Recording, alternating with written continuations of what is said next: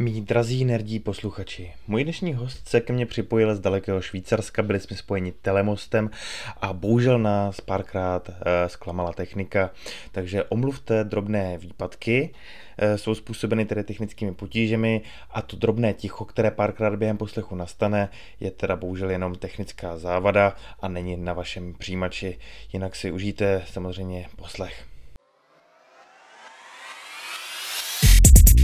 I'm gonna go to the bathroom.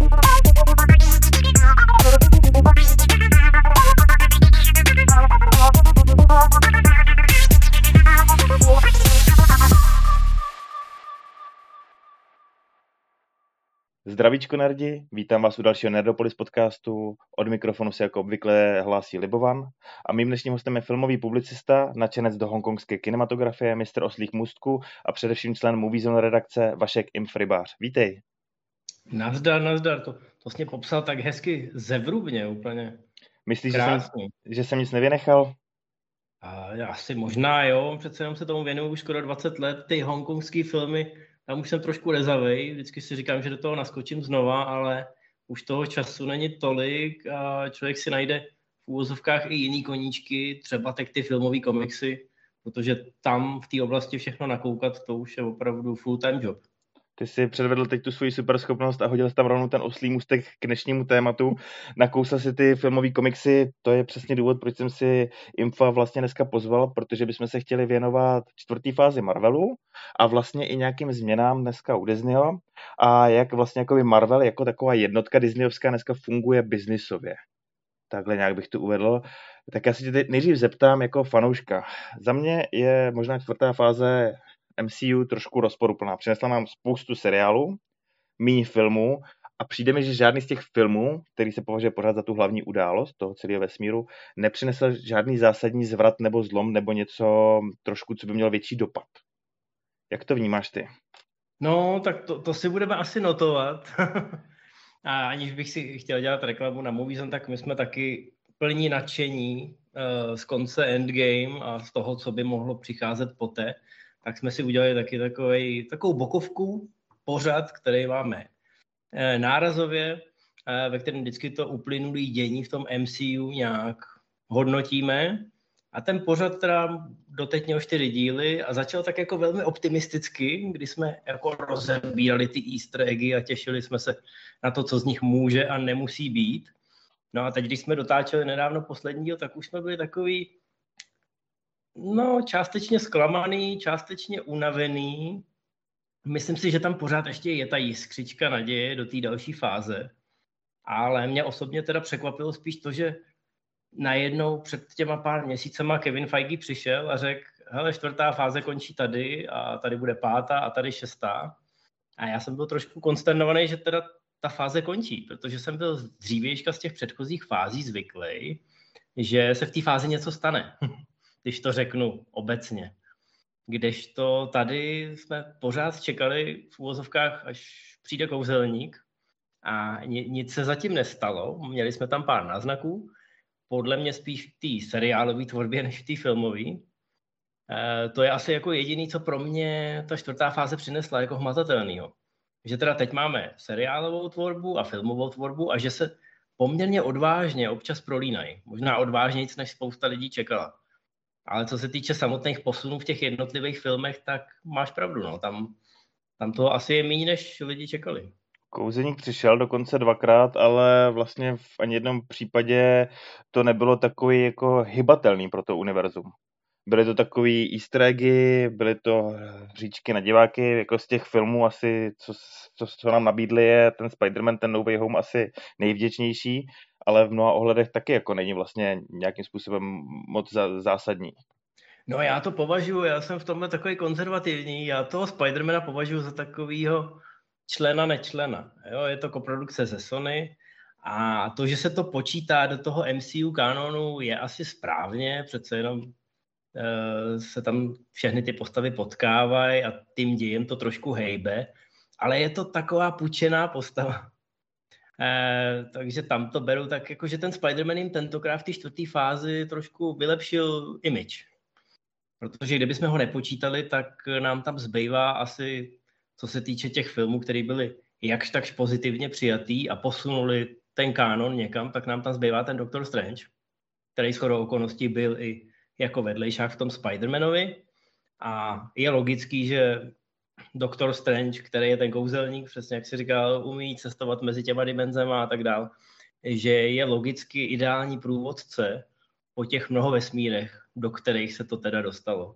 Zatímco v těch předchozích fázích jsme cestovali čím dál tím hloubš do stejného vesmíru pořád, tak teď už těch vesmírů máme spoustu. No, já jsem trošku se zaujetím uh, sledoval, jaká se z toho stává bramboračka a říkal jsem si, jestli na to už nejsem moc starý. Jestli i v těch podcastech potom nejsem ten starý bílej muž křičící na mrak. Jo? Možná, že to ty mladí stíhají a možná, že je to ve mně, že to, jak se to teď roztříštilo, už přestávám stíhat sledovat. A možná se k tomu dostaneme později, protože já si myslím, že čtvrtá fáze jakoby dostala i menší facku z hlediska těch tržeb, možná na to budeš mít nějakou hlubší analýzu, ale já bych ještě předtím odbočil i k těm seriálům. To je vlastně absolutní novinka pro to MCU. Ty jsi říkal, že jsi oceňuješ tu odvahu, s jakou oni to vlastně spolu spojujou. Uh, takže nějakým způsobem ty seriály naplnily tvoje očekávání, předčily, nebo co myslíš, jakoby pro tebe jako pro diváka, nebo i možná pro filmového publicistu, co do toho MCU teda přinesly ty seriály? Já jsem ze začátku hrozně oceňoval, jak je to pestrý. I tu první vlnu těch seriálů, neříkám, že všechny byly dobrý, třeba Falcon a Winter Soldier mi přišlo, že po relativně slušném rozjezdu, kde se tam nabízela celá řada témat, tak ten seriál vyšuměl dostracená a mám pocit, že dneska by měla většina fanoušků velký problém si vzpomenout na to, co se tam vlastně stalo ale má, máme tam nějaký napojení, jo? bude čtvrtý kapitán Amerika, eh, kde bude Falcon, takže tam je nějaký povítko s tím seriálem. Ale vlastně v té první sezóně těch seriálů jsme úplně netušili, jestli to pojede, eh, jestli to pojede paralelně, nebo jestli se to bude pro, propojovat. Ale k mý radosti, ty seriály, které byly nejlepší, a to teda podle mě WandaVision, Loki, Loki asi teda s velkým náskokem, protože tam mi přišlo, že tam, tam jsem chytil takovou tu naději, že teda OK, možná, že to u těch filmů trošku zpomalí po tom endgame a že si ty seriály můžou dovolit být mnohem drzejší. A ten Loki v tomhle ohledu udělal teda opravdu veleskok. A já jsem byl hrozně zvědavý po konci seriálového Lokiho, jak moc se to promítne do těch filmů. No a nakonec se ukázalo v té čtvrté fázi, že jak události z WandaVision, tak události z Lokiho mají nějakou tu ozvěnu v těch celovečerákách bylo to tam trošičku necitlivě naroubovaný, si myslím. Že ty scénáristi těch filmů, skoro mám pocit, že tam byla taková ta v uvozovkách nevraživost. Ježíš Mara, vy jste tady v těch seriálech něco vyvedli a my to teď musíme naroubovat eh, na ten náš projekt. Tam mi to přišlo, že zatímco dřív jsem měl vždycky bezbřehou důvěru v Kevina Feigeho, že to má všecko promyšlený do poslední zákruty, tak tady mi přišlo, že na některých těch přechodech to trošku už, uh, už tam byly nějaký hrboly a už jsem trošku cítil, jako no, tady, tady to někdo udělal na poslední chvíli a nepůsobí to úplně, nepůsobí to úplně fluidně. Ale ty seriály, říkám, z té první fáze se líbily, já mám rád i What If, eh, na který spousta lidí jako byla taková mm, mm. někdo to ani neviděl, protože je to animák, ale pardon. ale myslím si, že to hezky navazuje na na If komiksový.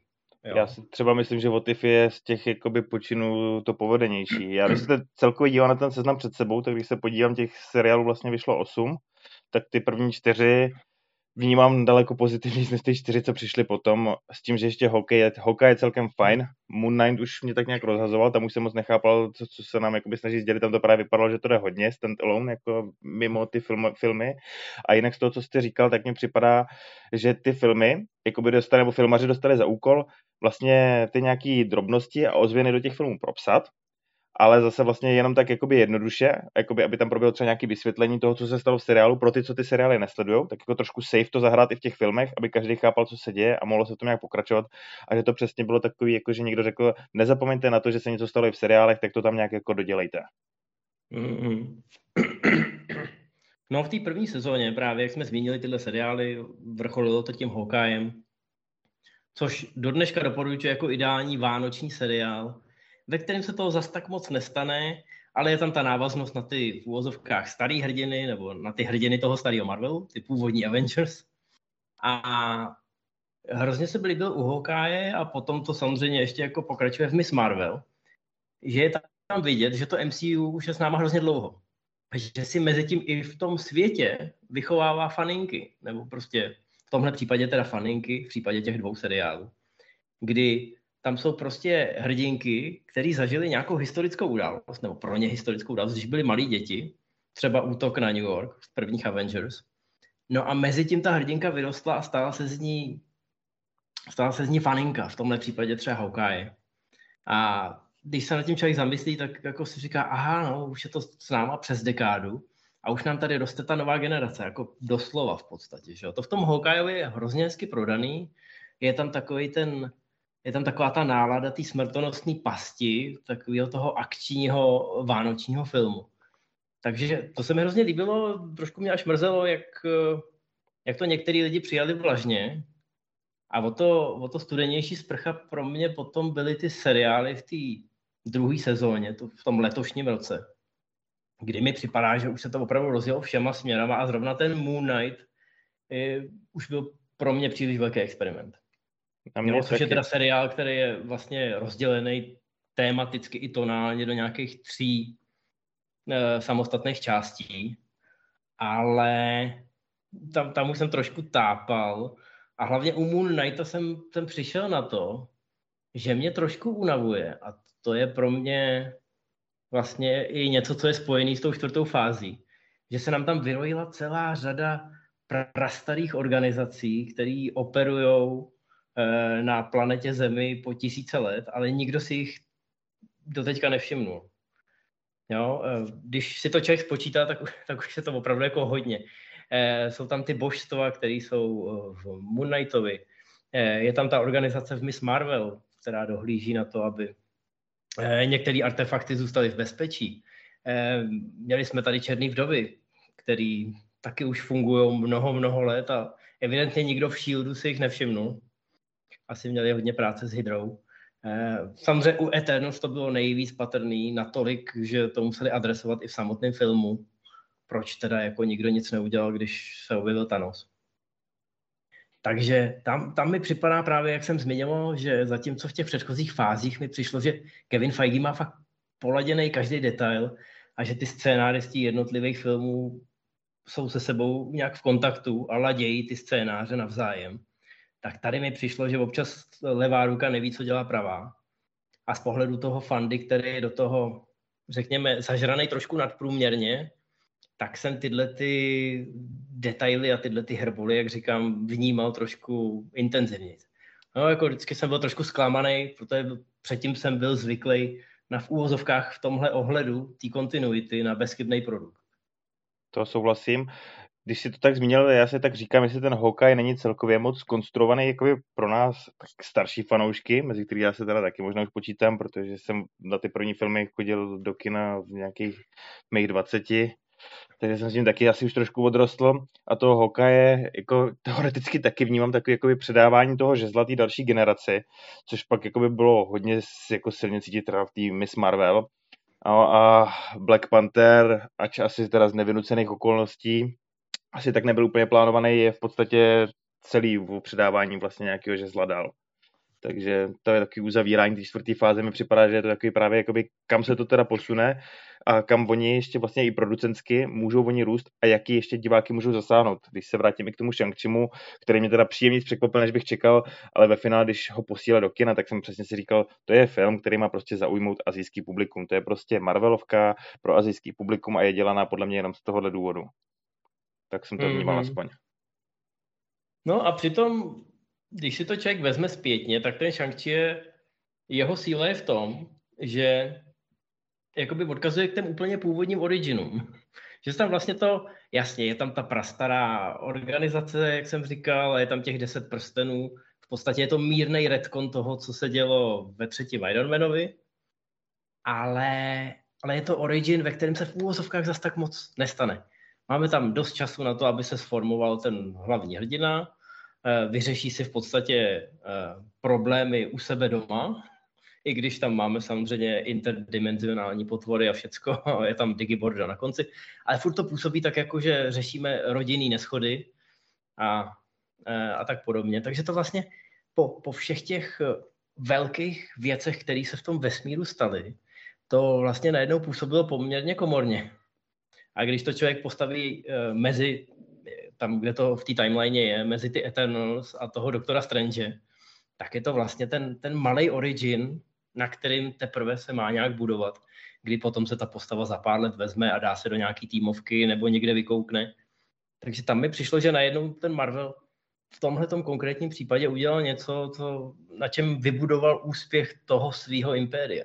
A možná a právě připadalo... pro tuhle, právě pro tuhle povědomost možná i mě to tolik sedlo, protože jakoby tam byly ty vzorce, které mě se vlastně líbily dřív a tady je jako v jediným tom filmu té fáze možná použili ve finále.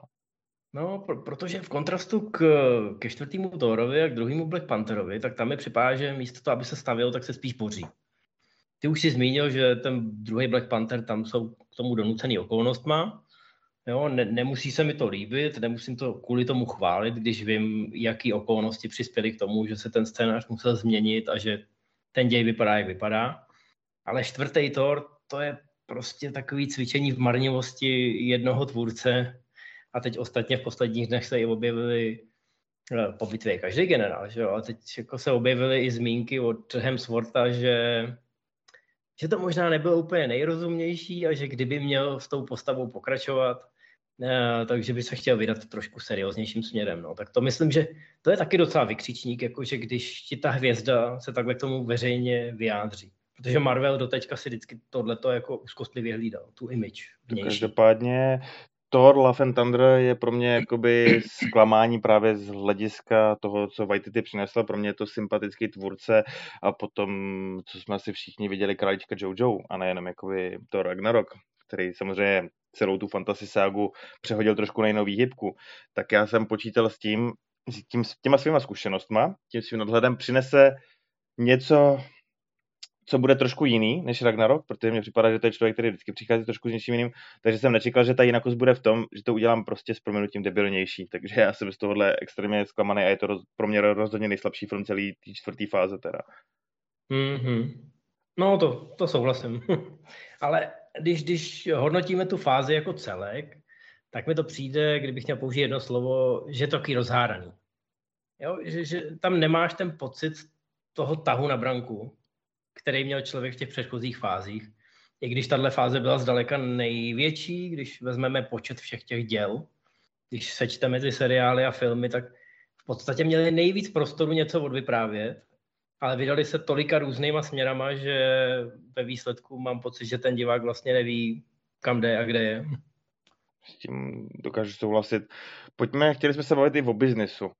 Marvel všeobecně asi můžeme hodnotit jako velice úspěšný stroj na peníze, který se nějakým způsobem vypadalo, že poběží už jako setrvačností, ale právě tady se ukázalo s tou čtvrtou fází, že ta setrvačnost možná nefunguje až natolik. Čtvrtá fáze odstartovala vlastně s problémovou Black Widow, což byl hollywoodský bezprecedentní příklad toho, jak se nesestavují smlouvy s herci, protože tam byl ten dozvuk vlastně se Scarlett Johansson, která byla potom vlastně zklamaná z toho, že film se vlastně uváděl dřív eh, na Disney+, Plus, takže jí utekly nějaký bonusy, taky se to muselo hasit.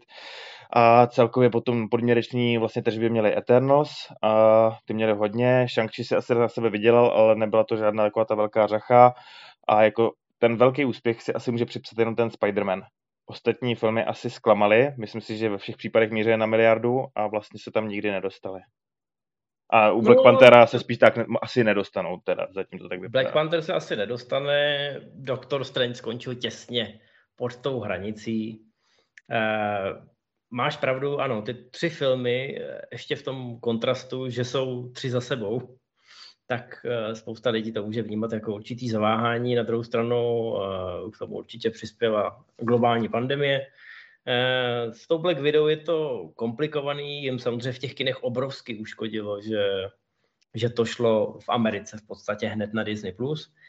Na druhou stranu taky na Disney Plus si za to lidi museli připlatit, pokud to chtěli vidět hned eh, v té první vlně. A to byly čísla, které Disney nikdy nezveřejnil, kolik teda prodali těchto těch digitálních lísků, což mám pocit bylo 30 dolarů a šlo jim to všechno do kapsy. To je, to je ten rozdíl proti kinodistribuci, kde se člověk musí dělit 50-50, zjednodušeně řečeno s těma kinařema. Tak tady to šlo všechno Disneymu do kapsy a je otázka, kolik uh, teda z toho filmu dokázali vyždímat. Scarlett ta se zlobila právě No. než se tahle ta alternativní... Já, já tě zastavím, na pár vteřin jsme vypadnul, můžeš zopakovat poslední větu o Scarlett? Jo, jo. Eh, Scarlett z těch 30 dolarů neviděla ani cent, protože její smlouva byla napsaná v době, kdy samozřejmě tenhle ten alternativní distribuční model ještě nebyl na světě. No a pak, pak tady máme Eternals. Já si myslím, že Eternals, až, až se někdy bude psát historie Marvelu, tak, tak to, to, to bude to zaváhání. To je tam Minela a ten, ten průšvih, tam si myslím, že Marvel definitivně přecenil svoje síly. Tam se není na co vymlouvat. Tam prostě to jenom padlo už u Strážců galaxie kdysi někdo prorokoval, že kdo by chodil na, na film podle komiksu, který vlastně nikdo skoro ani nezná, nehraje tam nikdo slavný, Chris Pratt byl tenkrát neznámý sitcomový herec, ale, ale ono to klaplo, prostě vyšlo to, eh, lidi to oslavovali divné jako Star Wars pro novou generaci a udělalo to obrovský čísla a eh, asi, asi, asi čekali, nebo prostě Marvel byl už v té čtvrté fázi v takové náladě a v takovém sebevědomí. Slyšíme se? Slyšíme se parádně. Jo, dobrý, že jsi mi vypadl obrazem, víš? Já jsem ho sundal pro lepší chod.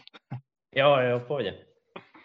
No, že, že Marvel byl tak sebevědomý, že si myslel s těma Eternals, že můžou postavit úplně nový svět bez, řekněme, filmových hvězd a že to těm lidem v úvozovkách vnutí. No, úplně to nevyšlo. Nechci spekulovat, aby jsme příliš neodbočili nad těma důvodama, ono jich asi bude víc. Ale mám pocit, že až se bude psát ta historie tohohle úžasného impéria jménem Marvel Cinematic Universe, tak, tak tohle bude to zaváhání, tohle bude ten průšvih. A myslím si, že dneska prostě těch pár let po premiéře už, uh, už to můžeme říct na plnou pusu. Um, souhlasím, tam není totiž jakoby na co se vymlouvat u těch Eternals. Black Widow se dá ještě omluvit uh, tím covidem, byla to ještě těžká doba, byl to hokus pokus. Eternals přišli v době, kdy už se to trošku probudilo a jsou vlastně jako takovým tím tvrdým pádem na tu držku jako a byl to i docela drahý film, takže myslím si, že to je jakoby ta skutečně jako kdy odepisovali asi jejich účetní vel, velký miliony poprvé a doopravdy jako dost krutě. Uh, z hlediska ale jakoby já jsem to uvodil, že tak, že se chceme podívat i na Marvel jakoby na biznis vlastně uvnitř biznisu. Ten biznis nahoře se jmenuje Disney a proč se tomu chceme věnovat je to, že vlastně teď světem nejenom filmů, ale právě všeobecně eh, toho obchodu potřásla zpráva, že se teda vlastně vrací do vedení firmy Disney eh, velký Bob Iger, že se zase vystřídá Boba Čapka. Eh, čteš tu situaci nějak, že to má nějaký konkrétní důvody, že Bob Čepek nějak nesplnil očekávání akcionářů a že teda je teda jeho vedení jako vnímaný jako nedostačující, že byl povolaný zpátky do akce Eiger? Určitě. Eh, tam, tam je spousta úhlů, které vlastně analytici v posledních dvou týdnech, nebo kolik je to dnů, eh, zabývají a neustále přibývají nový a nový důvody a všechno to působí velmi, velmi seriózně, jakože, že by v tom mohla být pravda.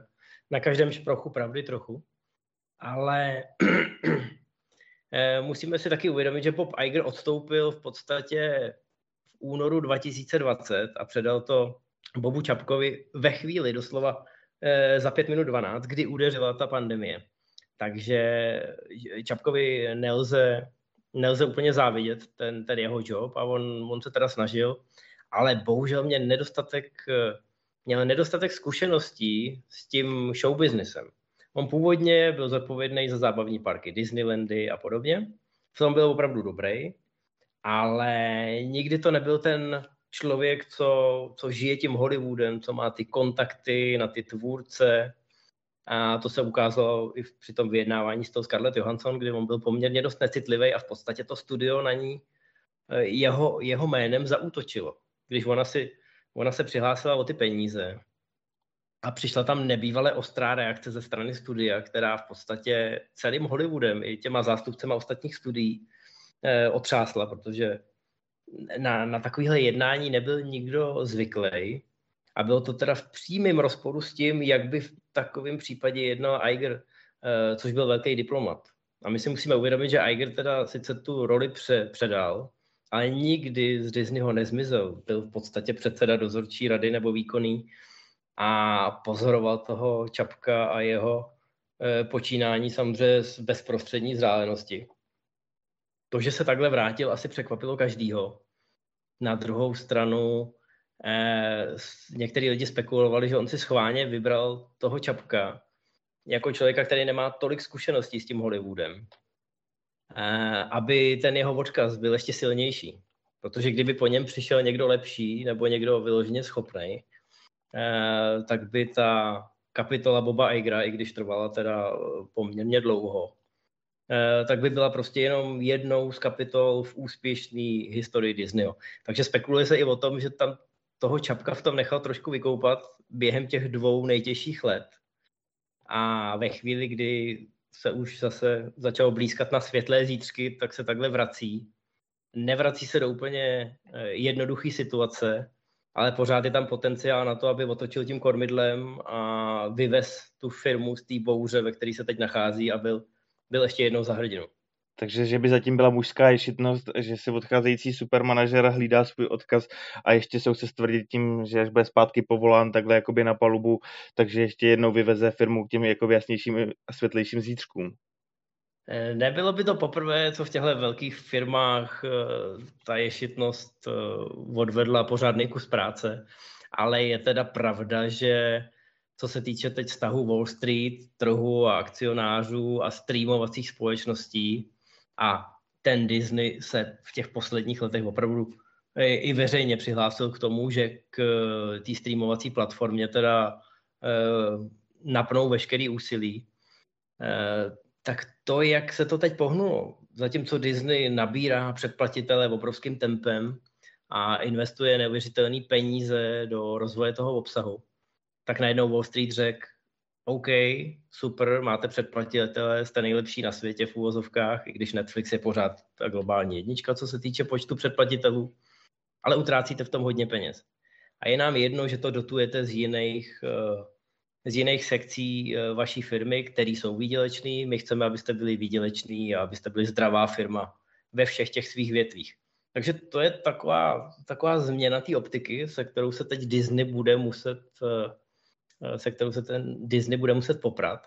A ano, Bob Iger je známý tím, že dokáže přijímat nepopulární opatření, ale není to tak, že by mu teď někdo Eh, že by měl tu cestičku k úspěchu umetenou, jo? Že, že by ten jeho comeback byl automaticky označovaný, tak jo, tak teď jsem přišel v ten nejlepší možný okamžik, abych to tady všechno spasil. Určitě, určitě ho čeká pořádná dřina, nejen v souboji s těma ostatníma streamovacíma platformama, ale s tím očekáváním toho trhu, protože třeba Disney za poslední čtyři roky, samozřejmě i kvůli té pandemii, navýšil svůj dluh na nějakých 50 miliard dolarů, což je zhruba podobný dluh, jako má třeba HBO, eh, respektive Warner Brothers. Takže eh, ve obou těchto těch studiích eh, se teď bude hodně škrtat, což samozřejmě nikdy není populární, ale na druhou stranu je pravda, že Bob Iger má se škrtáním poměrně dobré zkušenosti a jak už jsem říkal, je diplomat, takže v jeho případě platí, že asi bude schopný to těm tvůrcům a producentům líp vysvětlit, než by to zvládnul ten popčapek. V HBO už to začalo, tam se toho pan Zaslav chopil eh, docela jako z hurta, bych tak řekl, takže tam to začalo k nelibosti diváků, takže to možná někdo zaznamenal, ale když si zůstanou u toho Disneyho a u toho vlastně jakoby biznesu jako takového, tak já jsem chtěl probrat ještě dvě věci. Pokud si dobře vzpomínám, Iger je vlastně ten, kdo stojí za těhlema velkýma akvizicema, který vlastně Disney na jednu stranu zadlužili, na druhou stranu pomohli roztočit ten biznis zase trošku jiným způsobem, což byl ten Marvel, Star Wars a v neposlední řadě před odchodem vlastně Fox. Říkám to správně? To jsou, ano, to, ano, to, to, to jsou jeho dítka. A Pixar ještě jeho dítko. Vždycky, vždycky byly ty koláže, kde Bob Iger měl tu měl ten Infinity Gauntlet a na něm měl všechny tyhle značky, že je nazbíral jako ty, jako ty krystaly. A ano, to, tohle byl ten jeho odkaz, než odešel v úvozovkách do toho důchodu. A těžko, těžko bychom v té historii novodobí eh, našli šéfa studia, který by měl takhle úspěšný dvě dekády za sebou. prostě se mu dařilo, na co sáhnul. Ten Marvel, když si to vezmeme dohromady, tak eh, Black Panther 2 je 30. film v tom MCU. A když se člověk podívá na náklady a na tržby, tak ano, vypočítali jsme jedno prokazatelné zaškobrtnutí v případě těch Eternals, ale ve výsledku se ta původní investice, což byly 4 miliardy dolarů, tak myslím, že se vrátila dvojnásobně minimálně na čistém zisku během 15 let, což je samozřejmě neuvěřitelné. Pro zajímavost celkové tržby těch 30 filmů, jsou tam teda započtený i ty Spidermani, takže tam se to nějak šeruje ze Sony a podobně, takže nejsou to ty čistý zisky, ale ta hrubá tržba všech těch filmů je 28 miliard.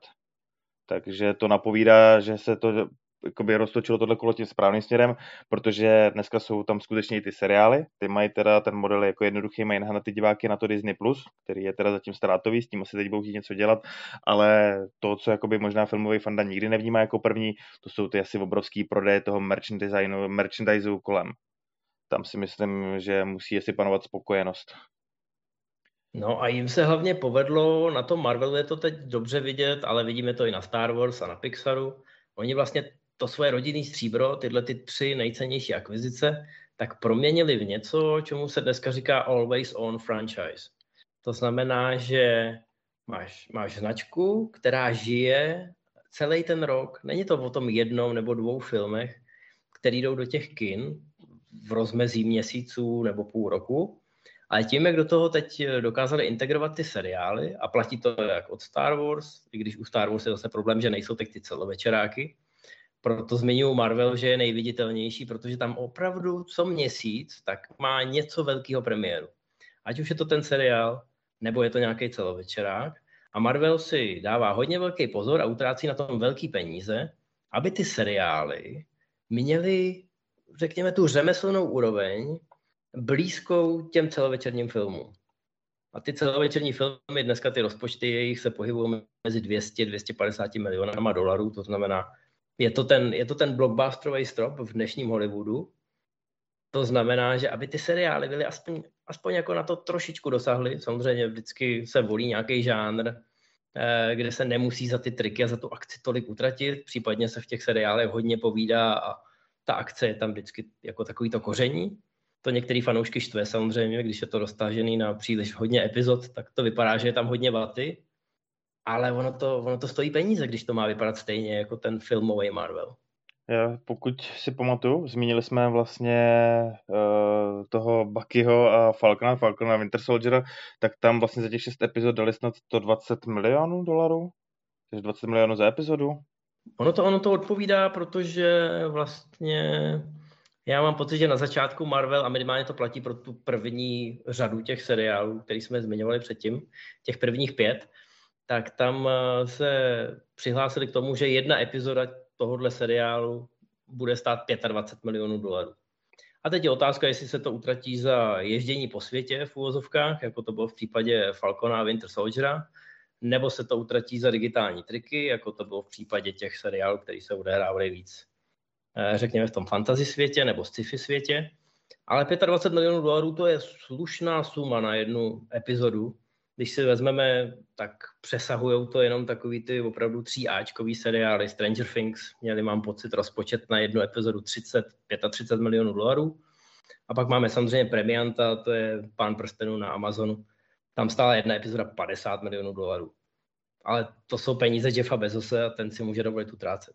Uh, aby jsme to vysvětlili posluchačům, vlastně k té výměně došlo vlastně kvůli tomu, že ten kapitálový trh zareagoval vlastně špatně na to, co se děje ve firmě. Jakoby Disney jako takový je víceméně asi v dobré kondici, nebo jakoby není na tom špatně, ale ten kapitálový trh nesl nelibě právě některé ty věci, které se děly, což byla třeba ta jistá ztrátovost vlastně v tom Disney+. Plus. To říkám správně. Ano, ano, protože původně ještě před takovým půl rokem to platilo, že kdo si připsal nejvíc předplatitelů, tak ten ten byl za Kinga. Když jste, když jste Wall Streetu slíbili, že mezi kvartálama, mezi třema měsícema, eh, kdy se vždycky dělá ta finanční uzávěrka, že budete mít do příštího kvartálu o 3 miliony předplatitelů víc a měli jste třeba o 5 milionů víc, tak vás automaticky Wall Street pochválil. Mm-hmm. No a potom si Wall Street uvědomil, že OK, vám rostou ty předplatitelé, ale jste pořád ve ztrátě. Vy do toho obsahu investujete tolik peněz, že vám samozřejmě ani ty noví zákazníci to nedokážou vykrýt. A ten Wall Street zareagoval nějak, jestli jsi to sledoval, já ne, takže neznám tu odpověď, eh, na tu zprávu, že se Igra vrací nějak pozitivně? Vyskočily jo, akcie no, vejš?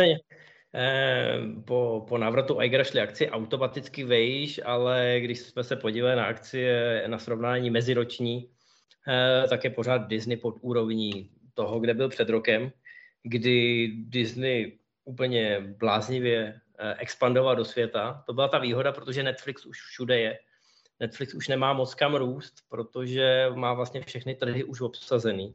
Byl jako první, kdežto Disney, eh, jak si určitě posluchači všimli, tak se dostal i do České republiky a i, i do značné části Evropy. Do části Evropy? Mám tu zase menší výpadek? Jo, jo. No a takže do České republiky a samozřejmě do značné části okolních států, což pomohlo s těma novýma předplatitelema, takže i když Disney Wall Street eh, slíbil poměrně hodně velký přírůstek, tak nakonec se mu ho povedlo překonat o 50%. Místo 8 milionů uživatelů si připsal 12 milionů uživatelů. Jenže jakmile jste se podívali v té samé zprávě do účetnictví, tak jste zjistili, že ta streamovací odnož eh, byla půl druhé miliardy ve ztrátě, což je poměrně dost peněz. Eh, pokud chcete ještě nějaký astronomický číslo, tak jenom do obsahu na Disney Plus investoval Disney 33 miliard dolarů za letošní rok. Což je šílený číslo, když si člověk uvědomí, jaký mají rozpočty filmový blockbustery, nebo případně eh, kolik se utrží skin eh, v Severní Americe. Tak když si vezmeme to období před covidem, což řekněme, že byla ta úplně vrcholná forma, tak eh, Skin všechny studie uh, utržili nějakých 11 miliard dolarů. A to samozřejmě ještě musíme vydělit uh, těma dvěma, protože půlka z toho jde těm kinařům. No a teď si vemte teda, že každý studio Disney byl, Disney byl schopný, protože v posledních letech díky Marvelovkám a díky eh, rebootům svých pohádek a Pixarovkám, tak byli schopní mít nějakou tržbu kolem dvou, dvou a půl miliard. No a teď si to srovnejte s tím, že uh, nalejváte do vlastní streamovací platformy 33 miliard dolarů. To je prostě číslo, které je ořád vejš. To zní to trošku to jako vlastně i no, nonsense biznisový. A tady možná pak přichází vlastně ten pohled do budoucnosti, kam teď teda to Disney, protože to Disney Plus míří a vlastně co tam teď teda plánujou pod tou kuratelou i toho Boba Igra s tím teď udělat. Jakoby, jak se to třeba projeví v tom, co vnímá potom běžný koncový vlastně uživatel, běžný divák u streamovací platformy nebo i běžný divák, který chodí do kina. No, já si myslím, že to bude poměrně brutální a že se to nebude moc lišit od toho, co dělá ten David Zaslav eh, na HBO. S tím rozdílem, že Davida Zaslava mají všichni za takového Jelimana, který přišel z toho Discovery a rozumí těm svým reality TV show a nerozumí těm velkým filmům. Ale já si myslím, že eh, brzy přesvědčí eh, minimálně akcionáře o opaku a že ty jeho nepopulární opatření začnou přinášet výsledky a Bob Iger eh, bude nucený dělat podobné věci, ale jemu ty lidi budou trošku fandit, protože on má za sebou samozřejmě eh, celou řadu úspěšných, byť nepopulárních rozhodnutí. Takže tam si myslím, že ta důvěra, ať už toho trhu, nebo i těch fanoušků, eh, bude trošku větší. No a v co by to mohlo vyústit pro toho člověka, který je ten koncový uživatel? Myslím si, že těch seriálů bude míň, Teď neříkám, že je to vyloženě kvantita versus kvalita, ale prostě bude se muset na něčem šetřit, buď těch seriálů bude výrazně míň, nebo bude míň těch epizod, což nemusí být úplně na škodu, protože některé ty seriály i v tom MCU eh, na Disney Plus tak trpěli trošku tak, tak jako byli tak trošku vycpaný. Nejvíc to bylo vidět na Miss Marvel. Miss Marvel byl seriál, který představil, bych řekl, hrozně sympatickou hrdinku, která má obrovský potenciál, ať už do dalších sezon nebo i do celovečeráků. Ale stejně jako ten Moon Knight, eh, tak ten seriál trpěl tím, že měl hrozně prázdný prostředek. se jako dobře rozjel a ke konci dostal nějaký smysl, protože se to musel nějak uzavřít a napojit na další projekty MCU. Ale ten prostředek byl takový, hele, tak tady máme tři, čtyři epizody a musíme je něčím vyplnit. Tak to si myslím, že už se asi opakovat nebude, nebo že nad tím bude mnohem přísnější dohled a myslím si, že by to MCU mohlo prospět. Jo, že ten, ten větší tah na tu branku a to větší zacílení třeba směrem k nějakému tomu eventovému filmu, jako je Avengers, nebo budou případně nějaké další týmovky, tak to si myslím, že i, že i ty diváci, ačkoliv to třeba některý netušejí, takže to ty diváci chtějí. Jo, že to, to, jak se teď v té čtvrté fázi stal Marvel obětí svého vlastního úspěchu a tak nějak se zkusil rozlézt chapadlama po všech čertech, tak to si myslím, že nebylo úplně správný rozhodnutí. A ty škrty, které teď přijdou v tom Disney, tak je to takový hot take můj, možná trošku kontroverzní, ale myslím si, že to je věc, která by nakonec mohla být vnímaná pozitivně. Škrty samozřejmě většinou mají negativní konotaci, ale myslím si, že tomu MCU by to teď mohlo pomoct. Že ho ten Iger prostřednictvím Feigeho a prostřednictvím dalších lidí trošku dostane do latě a trošku ho nasměruje tam, eh, kam by měl asi směřovat, respektive myslím jako někam k přesnému cíli, kdy i ten divák pochopí, o co se teda hraje a že jdeme od někud někam. Já v tom s tebou souhlasím. Já si taky myslím, že tohle zrovna konkrétně by mohlo být ku prospěchu věci, protože jsem ten typ fanouška, který se to snaží ukoukat, abych v tom měl ten plný přehled a vlastně z toho stala jistým způsobem otročina. Už jakoby to všechno chytat, zjistit, že třeba She-Hulk, Moon Knight, a i ten Miss Marvel vlastně, že už mi sedli tak napůl, že jsem tak jako zkouknul právě proto, aby mi něco neuteklo, tak už to začíná být takový, jako že už to člověka moc nebaví. A zase bych chtěl jako fanoušek zažít takový to správný napětí, že si říkám, tady zase o něco jde, tady to někam směřuje a ty velké události, které se většinou motaly teda předtím kolem těch Avengerů, eh, byly plný emocí, byly plný jako skutečného napětí a přinesly na to plátno jakoby podle mě nějakou skutečnou osudovost. A to tady právě teď v té celé čtvrté fázi strašně chybělo. Mm-hmm. Vypadá to, že ta Quantum Manie by tohle mohla splnit, já, já zůstávám přes všechno v úvozovkách nadávání, tak zůstávám optimistou, takže když pak vidím ukázku, která mi dokáže něco prodat, tak se mě zase probudí ten malý kluk a, a znova jim na to skočím. Nevím, jak dlouho to ještě bude pokračovat, než ve mně zvítězí ten pragmatik, ale pořád v těch eh, projektech, které se na nás chystají v té páté fázi, tak pořád tam vidím potenciál. Já, to, já to vnímám dost stejně, jako fanouškovsky to tam tak jako cítím, že se na to těším, je se na co ještě podle mě těšit a vždycky si říkám, že by něco tam mohlo ještě nějak vybočit a překvapit. Já jsem zvědavý na nový pojetí Bladea, to má uzavírat čtvrtou, eh, pátou fázi, to jsem hodně zvědavý, protože samozřejmě Blade je kultovka, jsem zvědavý, co přinesou Thunderbolts, to jako se, se můžu říct upřímně, ale už, už mi ta důvěra trošku odpadá po této fázi a už jakoby mm. uvidí, uvidí, uvidím, co donesou. No, no, no jasně. Jak jsi říkal, občas to působí jako otročina. Je, je jasný, že pro filmového kritika je to částečně i práce, ale ty předchozí, ty předchozí fáze tohohle, toho vesmíru, to byla taková práce za odměnu. No. Asi každý doufá, že se to zase nějak srovná, že to bylo jenom takový zaškobrtnutí, protože kdo se zajímá o ty tištěné komiksy, eh, tak ví, že ten potenciál od vyprávět zajímavý příběhy je tam obrovský a že je ještě odkud brát. Že si to opravdu v těch prvních třech fázích nevystříleli všechno, ale že, že, že těch eventů je v té celé historii Marvelu obrovské množství a že jde jenom o to věnovat trošku času tomu, to promyslet, dát péči těm postavám, neuspěchat to, to, co se často děje u konkurenční, eh, konkurenčního vydavatelství a konkurenčního studia. Jen ho eh, řekněme, se... jen ho zmiňme, to? jen ho zmiňme klidně. Ano, no. Tam no, jsou mistři uspěchaných jakoby rozhodnutí absolutní teda.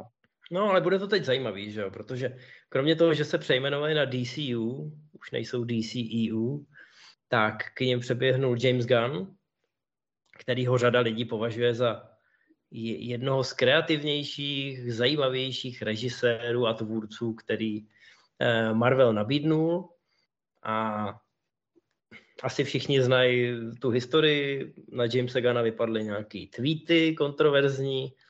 Disney se ho zbavil v podstatě na otočku, protože to bylo takový to období mýtů a e, reakcí těch velkých korporátů, který mohly být trošku přehnaný. E, nebyla tam úplně presumce neviny a Disney nečekal, než se to nějak rozhoří a rovnou Jamesa Gana poslal k šípku.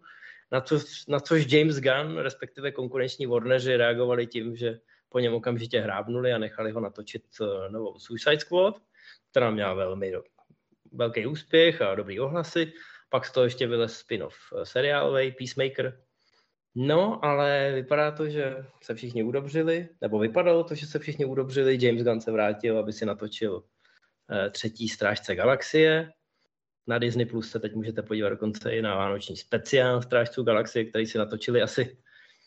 Asi pro radost si ho natočili. Já už jsem ho viděl, já ho můžu asi i doporučit. Vánoční speciálně bavil.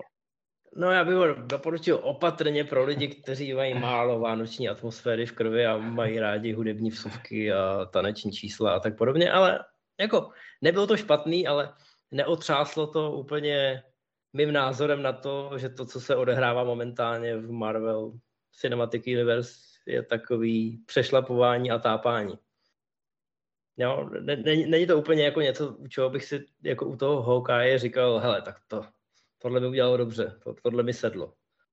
Jo, ale neberu nikomu jeho názor. Nicméně každýho asi překvapilo, že David Zaslav eh, ohlásil trumfový ESO a to sice, že James Gunn už teď bude v DC na, natrvalo a ne jako režisér, ale jako šéf komiksových projektů. To znamená v podstatě v úvozovkách něco jako Kevin Feige u Marvelu. Ta pozice je teda dělená ještě s jedním člověkem, ale je to určitě velká věc, asi i velká posila pro to DC a možnost pro ně, jak se nějak sebrat, protože to, co oni tam předvádějí, je ještě větší chaos, než oproti tomu je Marvel teda jako sladěná operace, kde všechno běží jako na drátkách.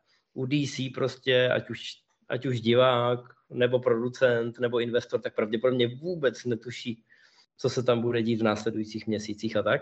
Ale teď konečně to vypadá, že to nabere nějaký směr a může to být zajímavá, může to být zajímavá konkurenční pomelenice, ze který by mohl profitovat ten divák. Protože když to MCU trošku nesrovnají ty škrty, o kterých jsem mluvil, tak to může způsobit úspěch konkurence. Když se začnou u DC objevovat eh, komerčně úspěšný a divácky vřele přijatý projekty, tak eh, to samozřejmě bude mít svoji odezvu i u toho Marvelu.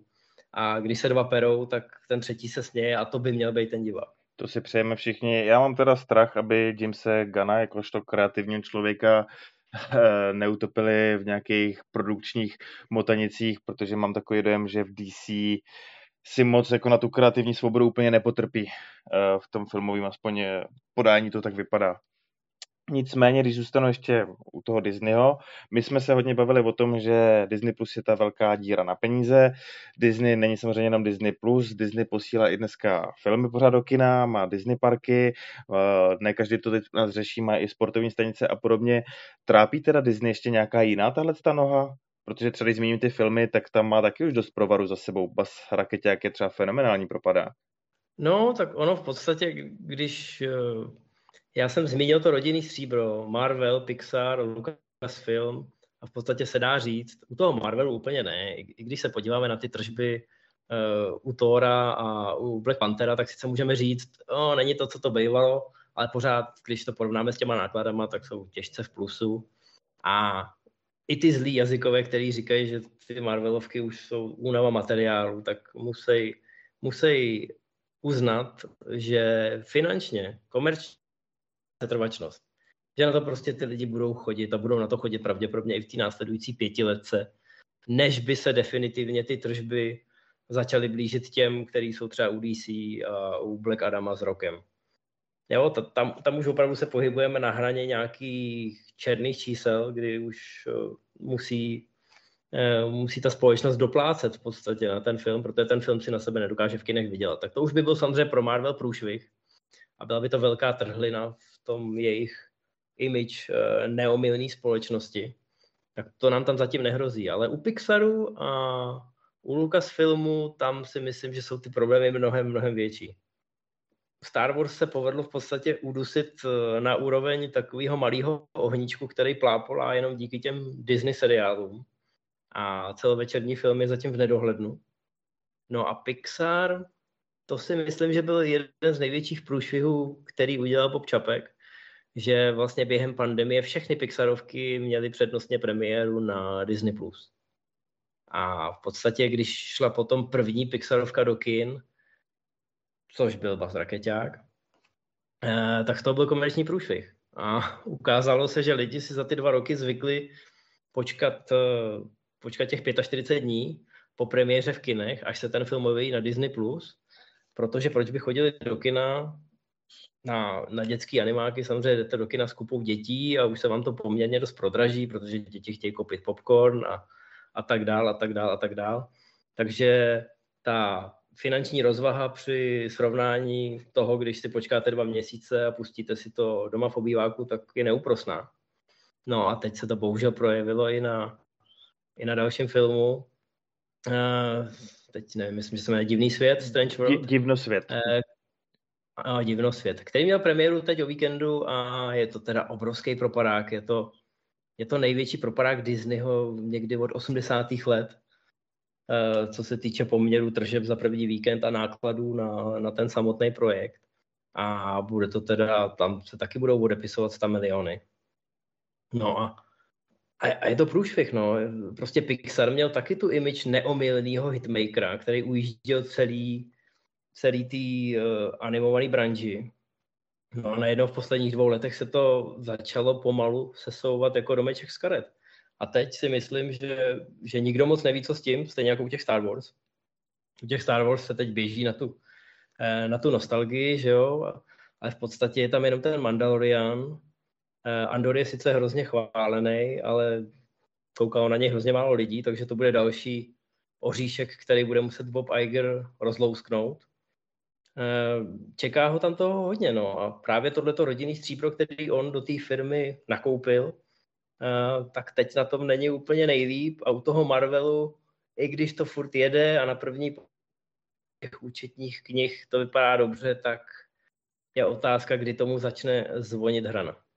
Máš ty, jako, když jsem těch filmů, jako filmový publicista, typ, jakou strategii zkusí Iger zvolit, aby tyhle ty drahé akvizice nějak znova trošku jako rozhořel, nebo myslíš třeba, že je právě naopak utlumí, nebo se to projeví v rozpočtech, bude dělat méně filmu? Je tady nějaká jako náznak toho, kam chce zamířit? Hele, já ti řeknu, teď, teď jsou hrozně populární newslettery a já jsem četl tak možná 10-20 newsletterů, který začínají vždycky tím, jak, co bych poradil Bobu Igerovi, že by teď měl udělat s Disneym. Každý má nějaký nápad, eh, každý má pocit, že jako zaručeně má patent na to, aby, aby se ten Disney vrátil Eh, do úžasných čísel a stal se miláčkem toho Wall Streetu. Ale ve skutečnosti to není ani tak o tom, co udělají oni, ale o tom, že, že ten trh je teď eh, v mnohem složitější pozici. A to chování toho publika je determinovaný mnohem víc faktorama než předtím. Jo, máme tady, máme tady inflaci, Eh, to chování eh, těch lidí, těch konzumentů, co se týče chození do kina, ale i chození do těch zábavních parků se během těch dvou let eh, té pandemie změnilo. A zpátky se vrací jenom velmi, velmi pozvolna. Dokonce i v těch kinech jsou občas vidět nečekaný propady. Jo, máme tady samozřejmě za letošek spoustu success story, ale jeden Top Gun Jaro nedělá to, že všichni řeknou, jako jo, Tom Cruise vrátil, vrátil filmy do kin a všichni přišli.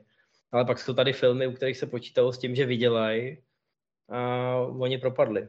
Nebo jsou tady filmy, u kterých se s tou miliardou počítalo najisto, nejen Marvelovky. A ona se nedostavila. Pak tady samozřejmě máme Čínu, do které se žádná Marvelovka nepodívala už od premiéry Endgame. Včetně toho shang jak si říkal. shang byl ušitej na míru Eh, azijskému publiku, ale Čína si našla samozřejmě nějakou výmluvu, proč, proč se jí to nelíbí. Jo? Stačí, když to nebo nějaký sci-fi a tak podobně. Něco, co je v rozporu s tím jejich kodexem, který je takový nepsaný, takže se do něj dá kdykoliv něco přidat. A Marvelovky zkrátka nebyly v Číně poslední, eh, poslední tři roky, což je taky poměrně slušný zásah do těch tržeb, zvlášť když jste zvyklí, že každý film vydělá přes miliardu. No, takže Bob Iger bude muset řešit zatraceně složitou křížovku a já mu to teda nezávidím. Eh, dostane obrovský peníze, takže, eh, takže si je bude muset zasloužit no, a bude muset ten svůj odkaz eh, si pojistit. Samozřejmě kolujou zvěsti o tom, že se pokusí některou z částí Disneyho pravděpodobně někomu prodat. Já tomu úplně moc nevěřím, ale samozřejmě bylo by to, bylo by to řešení toho odkazu, že uděláte něco obrovského, neúplně nečekaného, ale prostě bude to něco, o čem budou všichni mluvit uh, dlouhý roky dopředu a vy, odejde, vy odejdete tím středem a budete ta osoba, která to udělala a budete to mít připsaný. Takže že by Nemyslím mohl si, udělat že nějakou... To, o čem se teď mluví, že by... Jasně. Jakože bych chtěl udělat takovou zlatou tečku na závěr nějakou pořádnou. No, já, já tomu moc nevěřím. Spekuluje se o tom, že by Apple koupil Disneyho, ale ať na to koukám z jakýkoliv strany, tak uh, mi to moc z, jako z úhlu Apple mi to nedává smysl. Samozřejmě, že oni peníze bych na to taky měli. nevsadil. Ale nevidím moc důvod, proč by to dělali. Protože, jak říkám, Bob Iger teď má, teď má kromě toho 50 miliardového dluhu, tak má před sebou obrovsky komplikovanou sudoku, kterou budeme se vyřešit. A já moc nevidím, jako kdybych byl investor, a měl teoreticky bezednou peněženku, tak úplně nevidím, proč bych, proč bych si kupoval za obrovský peníze eh, takhle složitý matematický příklad. Jo. Mm-hmm. Navíc Apple, Apple je zatím momentálně známý tím, že on tu svoji streamovací platformu má spíš tak jako na hraní a na prestiž. Oni produkují relativně málo filmů a seriálu a oni chtějí být tím, čím bylo HBO v 90. a 0. letech. Jo, že jsme, jsme víc než televize, nejsme televize, prostě my produkujeme něco lepšího. A, a tímhle se chce i ten Apple trošku z toho vydělit, jakože my nejsme ten Netflix, který vám nabízí ten švédský stůl a Jasně. úplně jako všechno, od těch eh, nejdivnějších, nejbizarnějších reality show až po občas slušný seriály a filmy. My vám nabízíme jenom tu nejvyšší kvalitu, stejně jako to děláme u našich výrobků. Jasně, takový kuratorský jo? obsah toho nejlepšího přežvejkanýho. No a, a je to, je to v duchu filozofie té firmy, jo, kdy oni ti říkají, když si koupíte iPhone, když si koupíte Apple Watch, tak máte to nejlepší. A stejně tak, když si předplatíte naší službu, tak tam budete mít tu nejlepší zábavu. Prostě to, co jsme pro vás vybrali od těch yes. nejlepších filmových a seriálových tvůrců na světě. Každopádně... To, že si koupili Disney, tak bych řekl, že by tenhle ten odkaz nebo tuhle tu image totálně otočilo na ruby a Bůh ví kolika směrama, takže jako nedáváme to, nedáváme to smysl z tohohle, z tohohle pohledu. Rozumím. Věřím, že všichni fanoušci, nejenom sci-fi, fantasy, komiksu a podobně, tuhle situaci budou sledovat. Jsme zvědaví, kam se to bude ubírat. Asi je to zatím otevřená knížka, jako do který se bude teda ten příběh psát. Já bych ještě nějakým způsobem z tvého pohledu chtěl uzavřít ten příběh zrovna ty jedné jednotky toho Marvelu. O Marvelu se často mluvilo jako o takové fázi, která zažila to zahoření, ale teď se vlastně čeká, kdy teda zhasne. Je to často přirovnávaný k westernům, který jeden čas byli na brutálním vrcholu, byl to prostě top formát, který jel po celém světě.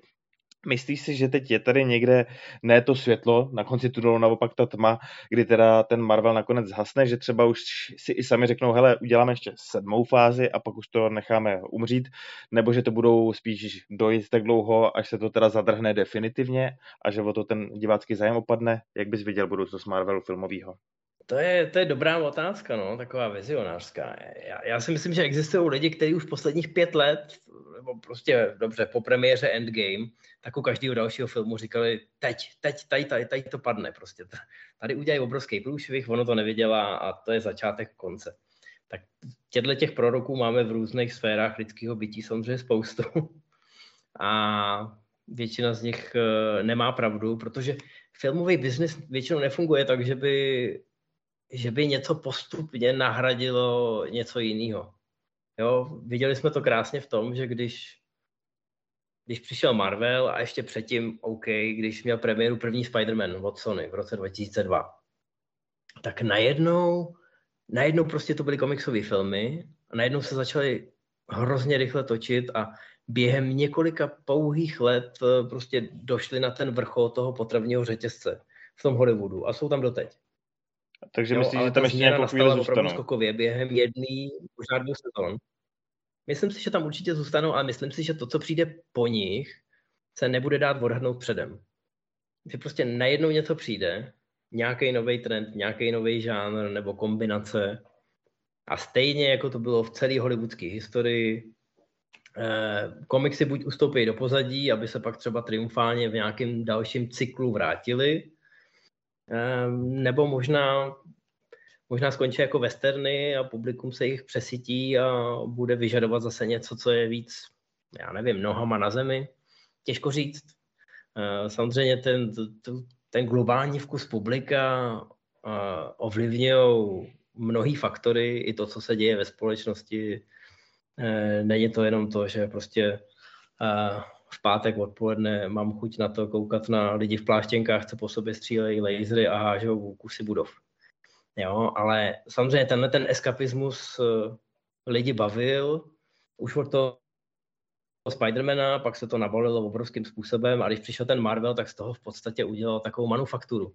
Dal tomu, dal tomu nějaký systém, který je neuvěřitelně jako dobře vymyšlený a promazaný. Proto já jsem chtěl dneska mluvit i o té finanční stránce a o tom zákulisí, protože vlastně i když teď jsem trošku unavený těma filmama samotnýma, tak mě stejně neustále fascinuje, jak jim to skvěle funguje. Jo, ten proces toho vymýšlení, to, jak to dokážou těm fanouškům prodat, jak je dokážou natěšit, nahypovat. A pak je samozřejmě zahltit nejen tím filmem a vším, co s tím souvisí, ale i veškerým tím merčem a armádou takových těch skalních fanoušků, který potom na tom YouTube rozebírají každý ten easter egg, a nutějí ty fanoušky, co opravdu chtějí o tom vědět první, poslední, tak aby tím žili. Aby tím žili dávno po tom, co opustí to kino.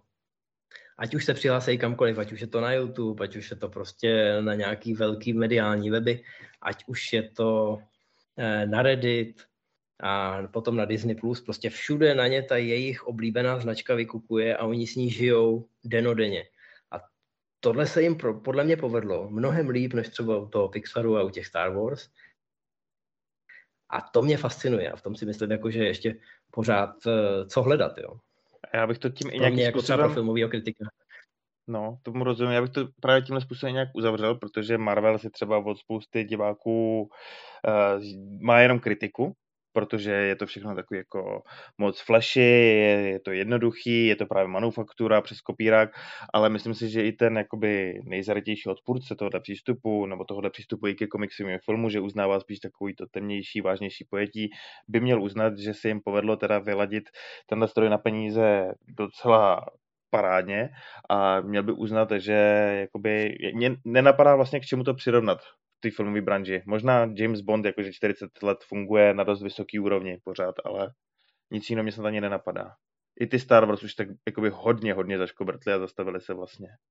No, James Bond je tady v podstatě, když to vezmeme úplně do těch kořenů, tak 60 let, ale a taky tam byly takové pauzy. 60 let se by Měli jsme tam prostě, měli jsme tam Timothyho Daltona, u kterého se prostě ten Bond nedokázal spamatovat z toho útoku těch osmdesátkových akčních filmů z Ameriky a najednou, najednou začal být okrajovým zbožím. Nebyl to už ten, ten alfa samec na vrcholu hory v úvozovkách. už vlastně některé můrovky eh, byly takový trošku over the top. Eh, takže i u toho Bonda byly nějaký mezery a nějaký zaškobrtnutí a absolutně se to nedá srovnat prostě s s tou lineou těch 15 let a 30 filmů, kdy jsme jenom pozorovali do určitý chvíle, kdy jako ty tržby rostly, jo. Najednou prostě to byla miliarda, pak dvě miliardy, pak nejvýdělečnější film všech dob. Takže jo, tu lineu mají slušnou, ještě, ještě tam ta setrvačnost určitě bude fungovat. A kdo ví, třeba prostě Kevin Feige má nějaký trumfový jesa v rukávu, o kterých my ještě nevíme a dokáže se dokáže se to celý spamatovat v úvozovkách. a potěšit to i ty fandy, které jsou teď trošku rozpačitý. No. Kdo, kdo by si to nepřál, že jo? Já, já taky prostě občas o tom mluvím, jakože, no, o té endgame už to není, co to bývalo, ale, ale vždycky se najde něco, co zaujme tu moji pozornost a u čeho furt doufám. Prostě ta jiskřička té naděje ještě úplně nevyhasla. To světlo někde na konci toho tunelu tam snad je takový to fanoškovský doufání, že přijde ještě nějaká pořádná trefa na komoru, že to ještě pořádně zafunguje. Chápu. Uh, Infe, já ti děkuji za tohle dosavadní povídání. Myslím, že jsme to rozebrali docela poctivě. Doufám, že to posluchače bavilo, takže jim děkuji, že to s náma doteďka poslouchali. Uh, a zároveň prozradím, že ještě si budeme bonusově povídat a já jsem se zamyslel, že bych se podíval na Infa fanouška, je, jakým jako fanoušek vidíš tu fázi 5 a 6, takže kdo bude mít ještě zájem, tak na peky.cz lomeno Nerdopolis vlastně může slyšet něco navíc. Ještě jednou díky, že jsi přijal mý pozvání. Já děkuji za pozvání a bylo mi ctí, hezky jsme si popovídali. A ještě jednou zdravím všechny posluchače. Mějte se.